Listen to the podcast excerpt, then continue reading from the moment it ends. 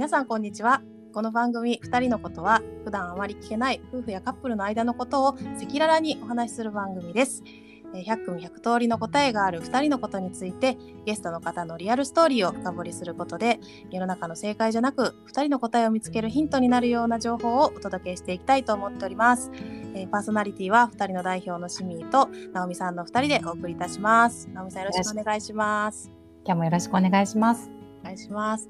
そして本日はですね、えーと、2人のでも話題になることが多いセックスレスの問題について、えー、お送りします。結婚当初からレスに悩んでいたけれども、さまざまな努力を重ねた結果、関係に変化があったというリンネルさんをゲストにお招きしております。リンネルさん、よろしくお願いします。よろしくお願いします。はい。じゃあ早速なんですけれども、リンネルさん、簡単に自己紹介お願いしてもよろしいでしょうか？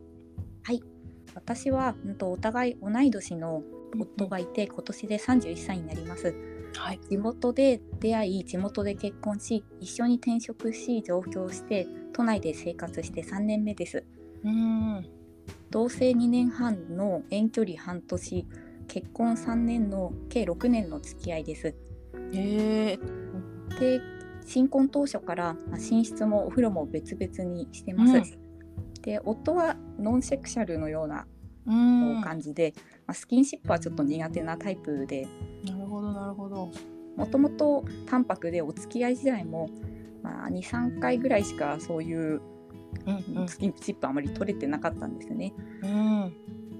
で、まあ、帰省とかも別々で一緒に帰ることもなく、うん、お互いフルタイムで働いてて共働きで、まあ、私は夜勤もあって休みも不定期で夫は日勤だけで、まあ、暦通りの休みっていう感じで勤務的にすれ違いが多くて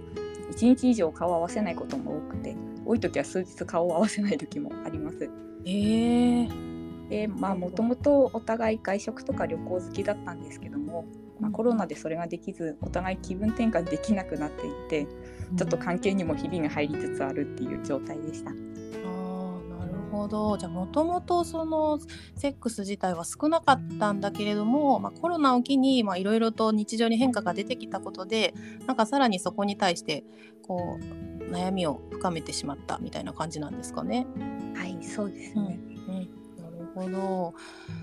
あの今回めちゃくちゃいろいろこれまで取り組まれたこととかお伺いしていくんですけどあの最初にそのリンネルさんが過去一番悩んでた時の状況と、まあ、今の状況どういうふうに改善したかっていうののビフォーアフターみたいなのをお伺いしてもいいですか？はい、うんと、やっぱり年齢が年齢だけに周りがどんどん妊娠とか出産していってどんどんみんな次のステージに行ってる間に私はずっとレスなのでそんなことも、うん、うん、奇跡でもない限り起きずで結婚2年目ぐらいに結構大好きだった元彼からちょっと適婚の報告があって、うん、まあそれでかなりショックを受けて今までは大して悩んでなかったんですけどもレスに対して本気で悩むようになっていて私はこのまま何もなく一生終えるのかなっていうのを真剣に考え始めたのが、うん、まあ、ちょうど1年ぐらい前でしたね。なるほど。いやでも本当に周りの変化ってすごい自分を考えさせられちゃいますよね。そこから今あの、まあ、1年を経て現状で言うとどういう風な状態になられてるんですか？はい、うんとまあ、いろいろ自分なりに調べて、まあ、セミナーに参加したりカウンセリングを受けたり、うん、まあ、医療的なアプローチを受けたり、うんうん。うん、と同じ悩みを持つサークルのようなものに入ったりまあ、漫画とか動画とかなんかいろいろなところから情報を集めてさまざまな面からのアプローチで、まあ、3年以上続いたレッスンを解消できたっていうような状態ですね。うんすごい。すごい。拍手して。すごい。えー、そしたらあのそれはまあリネルさんにとっても満足のいく頻度になっているっていうことなんですね。まあ、まだあの1回しか成功してないので、まだ何とも言えないんですけども、まあ、ずっと3年以上なかったのが1回でもあるっていうのがもう私にとってとても大きな成長なので、まあ、これからも引き続き、まあ、月に1回ぐらいはあるように、うん。うん、キープしていきたいなっていうところですね。すごいいやなんかその3年3年なかったところからそれが復活するって本当にすごいことだと思うんですけど、はい、まず最初にその自分がこうセックスレスに悩んでたとしても相手に私たちセックスレスだよねっていうことってなかなか言いにくいんじゃないかなとかなんかその2人でこうセックスレスを解消しようっていうそのスタンスになるまで結構難しいんじゃないかなそこが一番ハードル高いんじゃないかなって思ったりするんですけどリンネルさんの場合そこってどうだったんですか？私の場合は、まあ、セミナーに一緒に参加するところがきっかけだったなと思います。うん。となんか誘ってみたみたいな感じですか、まあ、そうですね、まあ、ちょっと誘うのが一番ここが一番の勇気だったんですけど「まあ、性とお金」っていうテーマのセミナーだったんですけど、うん、まあ、こんなのがあるんだけどちょっと参加してみない？っていうふうにちょっと軽くフランクな感じでやってみたら「あ面白そうだね。一緒にじゃあ受けようよ」みたいな感じで。えー、あじゃあ結構ご主人もなんかいやいやというよりは興味を持っていただいたような感じなんですね。そうですね、まあ、性だけじゃなくてお金っていうまあ、ちょっと2種類あったのでなるほどなるほど、まあ、ちょっとこう恥ずかしさが和らいだっていうのもあると思います。うん、確かに。誘いやすいテーマだったってことですね。はい、うんうん、実際それお二人で受けられてどうだったんですか？変化ありましたか？そうですね。もう本当に目から鱗の情報ばかりで、まあ、一番あなるほどって思ったのが、うん。うん、まあ、性の話もお金の話も、まあ、日本人はどうしても隠さなきゃとか言ってはいけないことっていうような認識が強いんですけど、まあ、それは間違いでどんどん話していってもいい内容であるっていうことを学んだことが、まあ、一番自分の視点を変えたところだと思います。確かに話しにくいテーマではあるけど第三者にそう言ってもらうと2人の話もしやすくなりますね。はい、であと会話と対話が違うっていうことも知って私たちはなんかおしゃべりばっかりで肝心な話し合いが全然できてなかったなっていうところも気づけた点ですね。なるほど具体的にどう違うんですか？会話と対話って。まあ、会話は本当にどうでもいいような内容ですねその場でちょっと話す雑談みたいな。うん、で対話は本当にこれからどうしたいかとか子供が欲しいかとかいらないかとか、もうもっと深いところですね、うん、そういう対話は全然しないでいつも雑談ばっかり楽しければいいやみたいな感じの生活を送ってたことに気づきましたね。すごい深いですね。ね。なんかそのセミナーを受けた後に徐々に2人でそのセックスレスについてとかっていうのを話す機会が増えていったっていうようなイメージですかね。そうですねそれがもうスタートで、うんうん、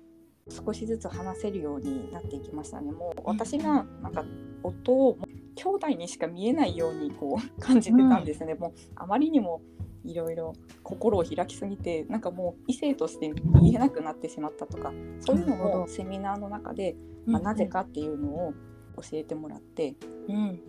どうだからこうやって見えてしまうのかっていうのも、うん、気がつけた点もすごく勉強になりました。えー、異性と感じられなくなるのってなんでなんですか？メカニズム的には。プリペアエンリッチっていうなんか診断があるみたいなんですけども、はい。はい、それでお互いがなんか同じシステム型の人間って診断されたんですよね。システム型、はい、はい、でそのシステム型同士だとなんかお互いを兄弟にしか見えなくなっていくっていうのがよくあるパターンだそうで、えー、まあ、そのパターンに見事はまってしまってたっていうのに気づけましたね。へえー、なんかそういうタイプ診断があったんですね。はい、全く初めて聞いたので、うん、うん。まあ、本当は結婚する前に受けておいた方がいいらしいんですけどもまだ新婚だったので、まだまだ全然参考になりましたね。なるほど。えあそれで自分たちの特徴とか考え方みたいなところを改めて理解した時にあこういう部分が私たちのレッスンの前のすれ違いみたいなところにあったんだなみたいなのを知るっていうような感じだったんですかね。はい、で、うん、そのプリペアエンリッチちょっと受けてみたいなって思って、うんうん、講師のカウンセリングを2人で受けてみようかなって思って次のステージに進むみたいな感じですね。うんうんうん、なるほど、うん、えカウンセリングってどんな感じだったんですか？カウンセリングは、はい、えーと、カウンセラーの方は男性だったんですけども、はい、何でもこう赤裸々に話していただいて、うんうん、逆にこっちもこう話しやすいっていうところがありましたね。私と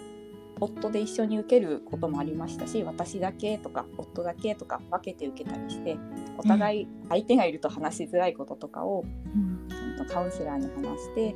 お互いのボタンの掛け違ってる部分を、うん。とカウンセラーの方を通して教えてもらうみたいな感じでしたね。へー。具体的にそのリンネルさんたちの掛け違いがあった部分とか、はい。レスの根本にあったものってその時なんかあこれだったんだなって気づかれたものとかってありますか？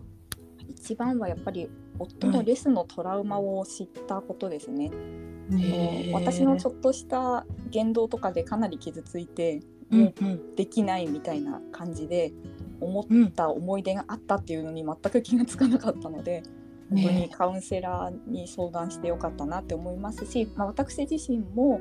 まあ、ちょっとスキンシップに結構依存してる原因を知れてうん。お互いなんか父親にちょっと問題を抱えてるっていうのもそのプリペアイメージの診断で気づけて、うんうん。家族関係のところからもうレスって始まってるんだなっていうことに気づいて本当にえーこの診断はもう家族とか、まあ、自分の性格、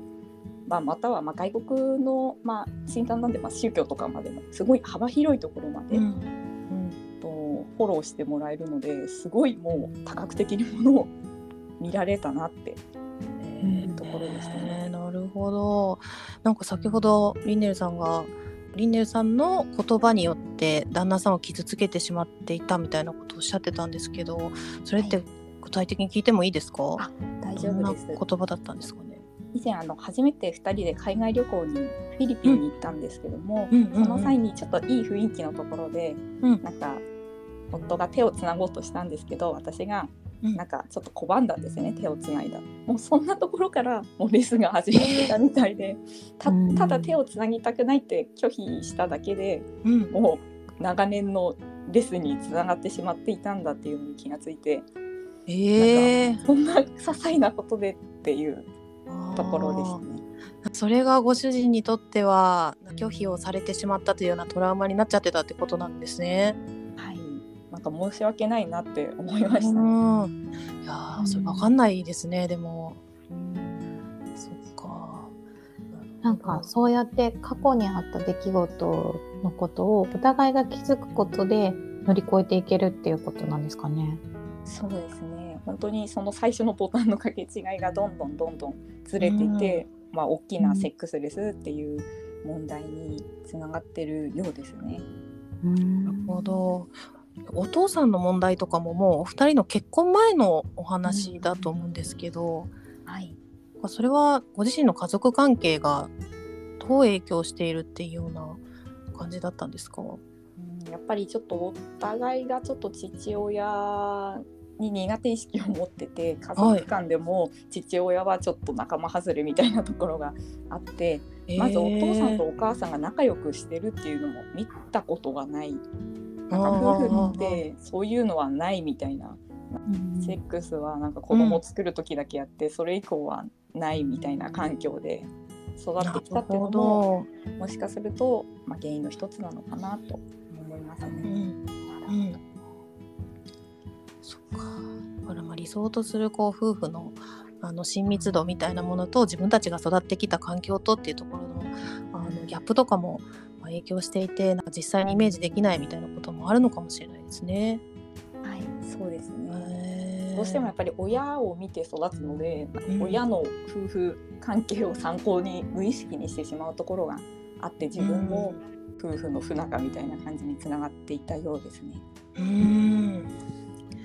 やーすごいですねなんかセックスレスっていうとそのなんていうんですか異性としての魅力がとかって言って外見的なことであったり なセクシーな下着がどうであったりなんかそういう議論がすごい表でされること多いと思うんですけどなんか今お話を聞いててもっと深いところになんかそのボタンの掛け違いがあったりとか話すべき内容が潜んでるっていうのがめちゃくちゃ勉強になります。そうですね。私も最初は、まあ、下着が可愛くないのかなとか、うん、なんかあのフェロモンの香水買ってみようかなって思って買ってみたりとか、うん、本当に、あそれもしたんですね。超簡単にできるところのところから始めてたんですけども、はい、まあ、そんな簡単に始められるとこじゃなくてもっともっと深いもう自分の性格とか、うん、そういうところから直していかないと解決しないんだなって勉強になりましたね。なるほど。わあ、ありがとうございます。貴重なお話。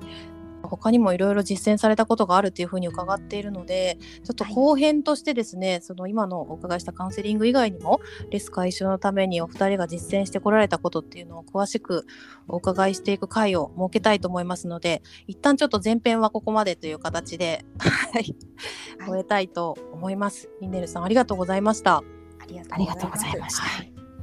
はいで最後にですね2人のことでは2人のストーリーをお話ししてくださるゲストの方を募集しております、えー、ずっと悩んでたことにちょっと解決の兆しが見えた気がするとかですね。昔に戻れるなら自分にこんな言葉をかけたいみたいなことをですね。どんなことでも大丈夫ですので、えー、お聞かせいただける方はぜひ2人のインスタグラムにメッセージをいただければと思います。